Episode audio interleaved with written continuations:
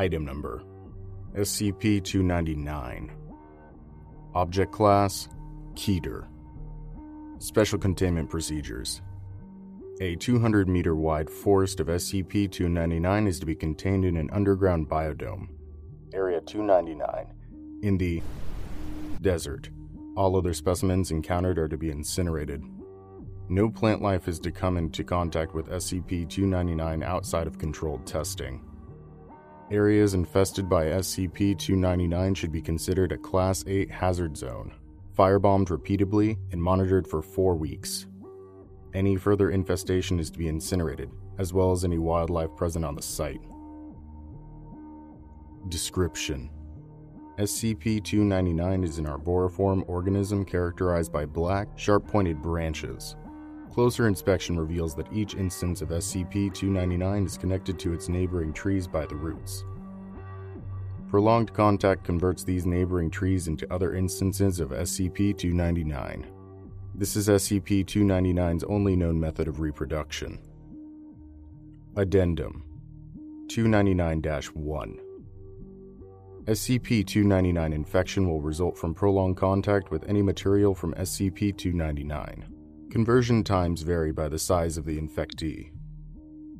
Generally, after a few minutes of exposure, the infected plant begins to shed its leaves. Low branches shift downwards to a height of 30 to 100 centimeters and taper to a point. Higher branches retain leaves and shift upwards towards the top of the tree, forming a dense canopy that makes overhead identification impossible. Addendum 292 2 Microscopic analysis of low branches revealed that these points are compromised of the same material as the rest of the infected plant and are remarkably sharp. Direct contact with the point of the branch from SCP 299 is unadvised, as even a sliver of 299 material embedded in the skin is known to produce disastrous results. See Experiment Log 299 1. Vine like tendrils grow upwards from the roots of SCP 299, reaching heights of upwards of 2 meters, these tendrils are prehensile and elastic. Organic objects entering close proximity are violently seized, impaled upon the lower branches, and incorporated into the organism via gradual conversion on a molecular level. Specimens of SCP 299 release chemicals known to spread throughout the immediate area and cause heightened paranoia and aggression in most animals, including humans. Under the influence of these chemicals, groups of people tend to split up and wander through the forest alone, making them more likely to pass through an infected area. Addendum 299 3 Examination of material harvested from SCP 299 reveals that the wood is brittle and similar in composition to. A single cell of SCP 299 will retain its infectious nature and is capable of reconfiguring an entire organism upon introduction. Experiment Log 299 1. Item 1 Maple Seedling. Researcher Dr. Test Record A sample of matter from SCP 299 was introduced to the seedling. Over the course of 45 minutes, the seedling was completely converted into a specimen of SCP 299, retaining its height and approximate size. Seedling incinerated after testing. Item 1 Oak Tree. Researcher Doctor. Test Record Oak tree transplanted into containment area of SCP 299. Over three hours, the tree is completely converted into a specimen of SCP 299, retaining its height and approximate size. Matter taken from the new specimen is consistent with the matter from its neighboring specimens. Item 1 Sunflower. Researcher. Doctor. Test record. A sample of matter from SCP 299 is introduced to a sunflower. Over 10 minutes, the plant is completely converted into a specimen of SCP 299, retaining its height and size. The flower petals have blackened and tapered into spikes, consistent with SCP 299 spike branches. Tendrils are frail and incapable of grasping large objects. SCP 299's trunk snapped upon introduction of researcher's foot. Remains incinerated after testing. Item One European grapevine, confined to a pot growing upwards along the tendrils.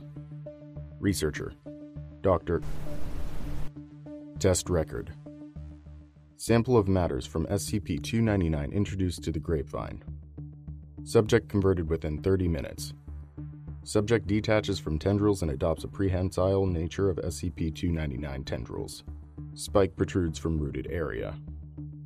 Item Results of previous experiment and one pig.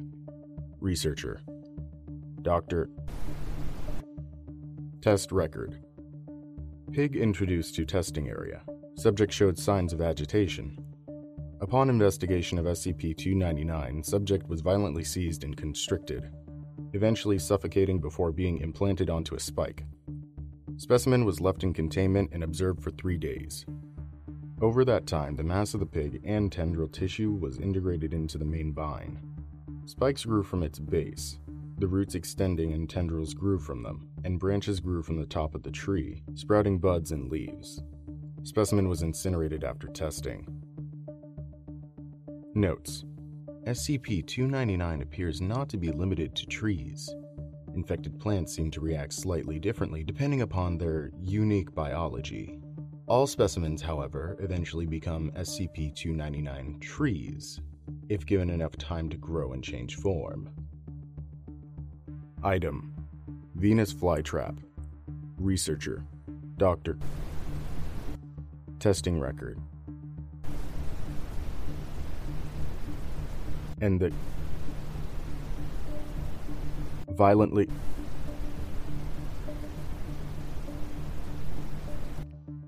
remains incinerated.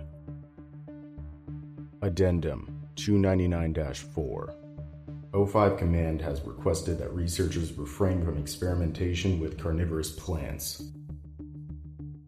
Item Pig Researcher Dr. Matter from SCP 299 injected into a pig. Pig began squealing and moving uncontrollably until it fell to the ground and convulsed. Upon expiration, fine root like hairs were observed to grow from the underside of the pig. The flesh of the pig underwent a transformation into SCP 299 material starting from the point of injection.